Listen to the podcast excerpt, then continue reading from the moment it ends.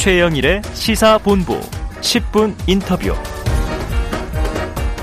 화제 이슈를 콕 집어보는 10분 인터뷰 시간입니다. 저는 변호사 박지훈이고요. 자, 민주당의 서울시장 후보 구인난 상황에서 송영길 전 대표의 차출론이 나왔습니다. 이재명 상임 고문의 최측근 7인회라고 하죠. 어제 송 대표를 만났다고 하는데 자세한 이야기 좀 들어보도록 하겠습니다. 김남국 더불어민주당 의원 함께 합니다. 안녕하십니까, 의원님. 네, 안녕하세요. 살고 싶은 도시 안산 단원을 김남국입니다. 아, 네. 살고 싶은 도시 맞죠? 네, 네. 너무나 살기 좋고요.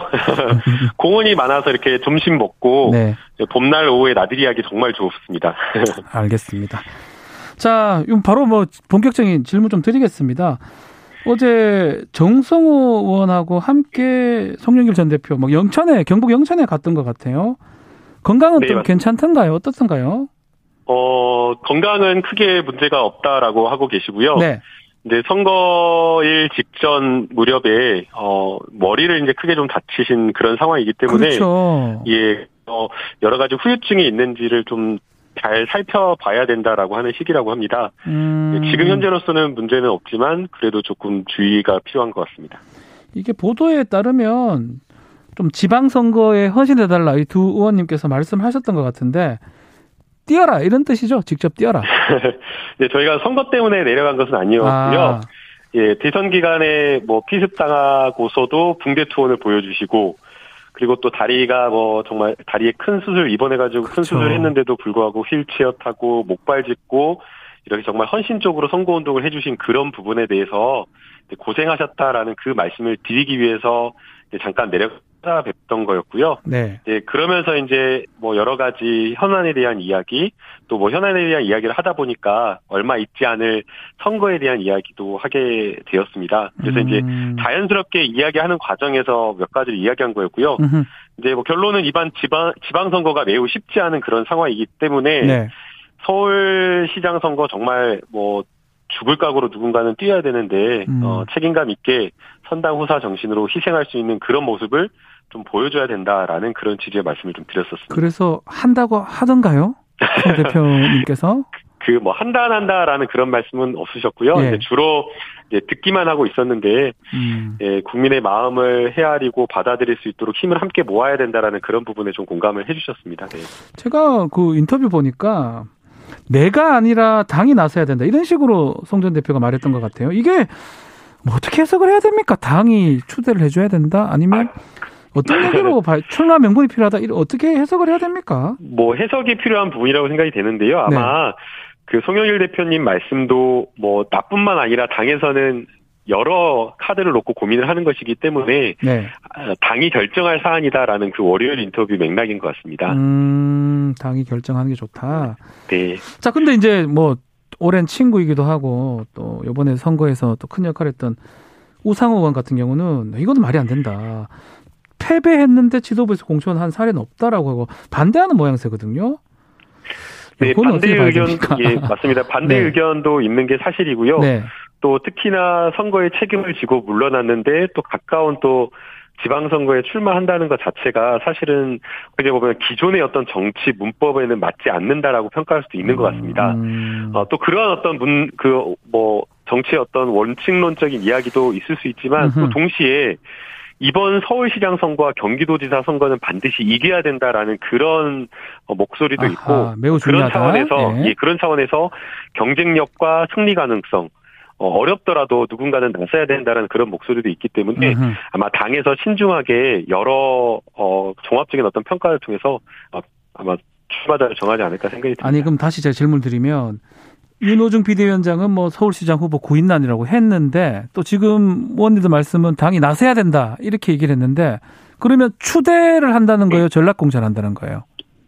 추대냐 전략공천이냐 경선이냐? 이것도 아직 말씀드리기 아. 어려운 그 상황이 아닐까라는 생각이 들고요. 네네네. 원칙은 저희 당은 어디든 경선이라고 하는 그 원칙을 세워놨기 때문에 음, 어, 원칙대로 우선은 고려하는 게 맞다고 보입니다. 그러나 원칙이다. 어, 그 지도부에서 또 선거를 치르면서 가장 잘해야 되는 것 중 하나가 네. 어려운 지역에 훌륭한 후보를 찾아가지고 이 음흠. 내부에서 발굴을 하던 아니면 외부에서 영입을 하던 그러한 사람들을 잘 모셔서 전략공천 지역을 잘 정하는 것도 지도부의 매우 중요한 선거 전략 목표 중 하나이기 때문에 이러한 것들을 종합적으로 고려해야 된다라고 생각이 들고요. 예. 그리고 이제 그 과정에서 무조건 송영길이다, 송영길 카드밖에 없다 이거는 아니라고 저는 생각이 아니고. 듭니다. 네. 아마 뭐 지도부나 윤호중 뭐 비대위원장을 비롯해서 다른 어떤 비대위원들도 어, 송영길 대표 카드를 비롯해서 다른 여러 카드까지 함께 종합적으로 고려할 것으로 보이고요. 네. 이 이러한 어떤 모든 것들을 고려할 때 어떤 개인의 이익이라든가 어떤 정치인의 진로 또는 뭐 어떤 개파 이런 것들을 고려하는 것은 전 있을 수는 없다고 생각이 듭니다. 음, 민주당이 정말 승리하는 길, 우리 당원들이 원하는 어떤 그 길에 맞춰서 훌륭한 후보를 시민들에게 선택받을 수 있도록 그렇게 내놓는 게 제일 중요하다고 생각이 듭니다. 음. 자, 요 질문은 아마 김남국 의원이 제일 잘 아실 것 같긴 한데 이게 이재명 상임고문 얘기인데요. 비대위원들한테 송영길은 서울시장, 김동연 경기지사 이게 필요하다는 전화 보도 전화했다 이런 보도가 나자 당은 또 반박을 했어요. 이게 전혀 근거 없는 이야기인지 아니면 어떤 예, 어떤 얘기인가요? 예, 공보국에서 그 말씀 뭐 이야기가 나왔는데 전혀 사실 무근이다라고 공보국에서 이야기를 했고요. 음, 역시나 마찬가지로 제가 어제 그 영, 영천의 은혜사를 방문한 것도 네. 이재명 후보, 이재명 상임고민에게 이야기하지 않고 갔었어요. 아 혼자 그냥 알아서. 예, 그래서 어제 보도가 나서 음, 이제 갔다 오고 나서 보도가 나서 제가 전화드려서 음흠. 어, 실은 이렇게 상황에 대해서 안부차 갔다, 온- 갔다 온 거다라고 거꾸로 갔다 온 다음에 말씀을 음. 드렸다라는 걸 이야기 드리고요. 어, 그런 것들을 고려할 때 지금 상임 고민이 뭐 비대위원들에게 뭐 전화 걸어서 이야기했다라고 하는 것은 사실 부분인 것 같습니다. 혹시 어제 통화하면서 뭐, 뭐 다른 말 없었습니까? 이재명 고문께서? 어, 그, 여러 이제 지지자들이 많은 문자와 뭐 SNS로 이렇게 뭐 보내주신 것들이 많아서 네.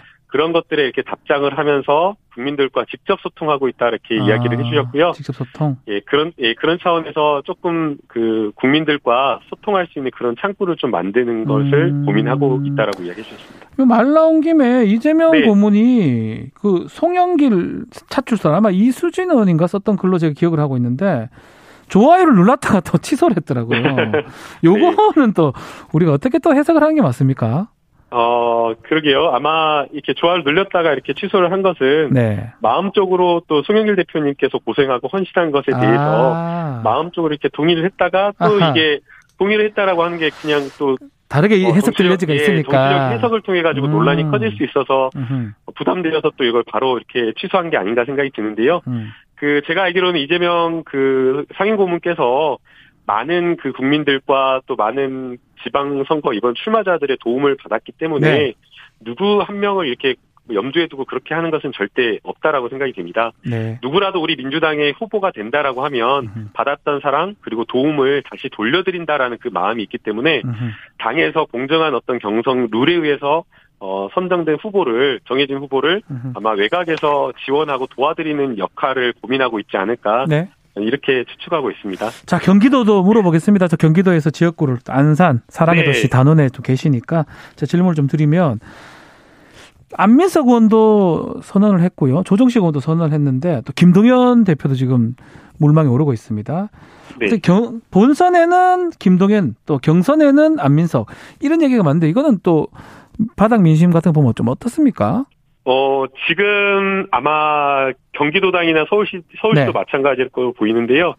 그 경쟁력, 각 후보들의 경쟁력을 평가하기 위해서 그 여론조사를 막 돌리고 있을 거라고 생각이 됩니다. 네. 아, 그러나 이제, 어, 기본적으로 누구냐, 누구로 선택해지냐, 선택해지는가, 이런 것들을, 어, 저는 개인적으로는 정치인들 몇몇이 이렇게, 어, 막 머리 싸매고 이- 이렇게 하는 것은 맞지 않다라고 생각이 됩니다. 음. 정치라고 하는 것은 정치인들 몇 명이 하는 게 아니라 결국 국민의, 국민에 의한 의사, 그리고 집단 지성에 의한 의사에 의하기 때문에, 어, 시민들과 국민들에게, 과 국민들에게 물어보는 게 맞다라고 생각이 되고요. 그러한 어떤 절차가 공천, 공선, 공천 이 룰에 들어가 있기 때문에 그런 어떤 공정한 심사와 룰에 의해서 하는 게 필요할 것 같습니다. 네. 원론적인 또 말씀을 좀 네. 주셨습니다. 자, 요 질문도 좀 드려야 될 것 같습니다. 네. 윤우중 비대위원장이 이재명 상임고문의 지방선거 출마 가능성에 대해서 지금은 뭐 답을 할 수 없는 입장이다라고 하다가 오늘 아침에는 좀 출마설을 또 부인했던 것 같아요. 어떻게 좀 봐야 됩니까? 또 이재명 또 상임 고문 의사는 이게 반영된 건지 어떤지 궁금하네요. 어, 일부에서 뭐 상임 고문이 출마해야 지방선거에 출마해야 되는 거 아니냐 네. 이렇게 이야기가 나오고 있는 것으로 알고 있는데요. 그러나 전혀 저는 고려사항이 아니라고 저는 생각이 듭니다. 경기지사 얘기도 나오던데요. 야 전혀 아니라고 저는 전혀 아닙니까? 예. 예, 고민도 하지 않고 있을 음, 거라고 생각이 듭니다. 아니다. 예, 음. 그 지- 지금 대선에서 이렇게 패배하고 이렇게 좀 칩거하고 다숙하고 있는 그런 조용히 있는 그런 시간인데 네. 또 이제 바로 선거에 지방선거에 출마한다 이렇게 말하는 것은 좀 맞지가 않고요. 또 더 나아가서 아무리 후보자가 없다고 하더라도 대선 후보자를 다시 지방선거에 출마시키는 것은 국민들이 원하지 않을 것이기 때문에 음. 그 카드는 전혀 고려할 만한 가치가 없는 카드라고 저는 생각이 듭니다. 그러면 지방선거에서 출마 안 하더라도 역할론은 어떻게 보십니까? 어떤 역할을 해야 어, 된다. 아까 예 아까 제가 말씀드린 네. 대로 그거는 너무나 필요하다라고 아, 그럼 보이고요. 필요하다. 예. 예, 그 역할이라고 하는 것은 뭐 여러 가지 것들이 있을 수 있겠지만 결국에는 어 선거 출마자들 당선시킬 수 있도록 유세하고 서- 유세 선거 돕고 또 여러 가지 지원하는 것들이 저는 너무나 중요하다고 생각이 됩니다. 음. 대선 기간에 사실은 지방선거 출마자들이 본인 선거 운동을 접어두고 대선에서 열심히 이재명 후보를 위해서 뛰었기 때문에 그 받은 도움과 사랑을 다시 이제 보답하는 게 필요하고요. 그게 지금 이번 이번 선거에서 지원하고 돕는 일이라고 저는 생각이 듭니다. 또 이런 얘기도 있어요. 이 예. 지금 8월에 이제 전당대회가 있- 있기 때문에 이재명 이제 고문이 당권을 좀 해야 되는데 혹시나 이제 이재명 고문을 좀 반대하는 당내 반대하는 입장에서 일부러 좀 지방선거 출마설을 슬슬 흘린다. 이런 얘기가 있는데 이거는 아제 제 얘기인가요 그냥? 아 이게 여의도에서 이제 그런 이야기가 있다라는 소문이 것은 좀 있어요. 들었고요. 예. 네, 그러나 이제 그 이제 소위 말해서 여의도의 어떤 정치적 상상력 뭐 이런 것에 의해서 막 어떻게 보면 이 그 소설 같은 것들을 만들어내는 거라고 생각이 되는데요. 네. 당장 뭐 이재명 후보가 당대표를 고려하거나 출마하겠다라는 그런 고민을 하고 있는 그런 상황도 아니고 음흠. 지금은 지금 오늘 또 제가 아, 이재명 후보한테 문자를 받았다라고 하면서 네. 어 다른 어떤 시민들 국민들한테 문자를 거꾸로 받았는데요. 예. 예, 그래서 지금은 그냥 국민들하고 소통하고 음. 도움받았던 분들에게 전화 열심히 드리면서 감사하고 죄송했다 그렇게 하고 있는 것으로 알고 있습니다. 그래서 음. 그러한 방금 말씀하신 어떤 그런 부분은 약간 여의도에 떠도는 풍문, 소문이지 않을까 생각이 듭니다. 자, 시간이 좀 다 됐는데 아주 짧게 영부인 김정수 여사 옷값 또 이 뭐 일정 같은 게 고- 논란이 되고 있는데 요거 우리 김남국 의원은 어떻게 보십니까? 그 전혀 사실 무근이라고 생각이 되고요. 아하. 만약 논란이 되려고 예. 한다면 에는 근거를 가지고 해야 되는데 음. 옷- 옷이 뭐 여러 개 있으니까 그 특활비로 산 거 아니냐 전혀 음. 그 근거도 없고 네. 맥락도 없고 뜬금없다라고 생각이 됩니다. 의혹을 제기하는 측에서 음흠. 논거와 어떤 정말 의심이 되는 정황을 가지고 이야기하는 게 저는 합리적이라고 생각이 됩니다. 네, 자 여기까지 말씀 듣겠습니다. 감사합니다. 네, 감사합니다. 지금까지 김남국 더불어민주당 의원과 함께했습니다.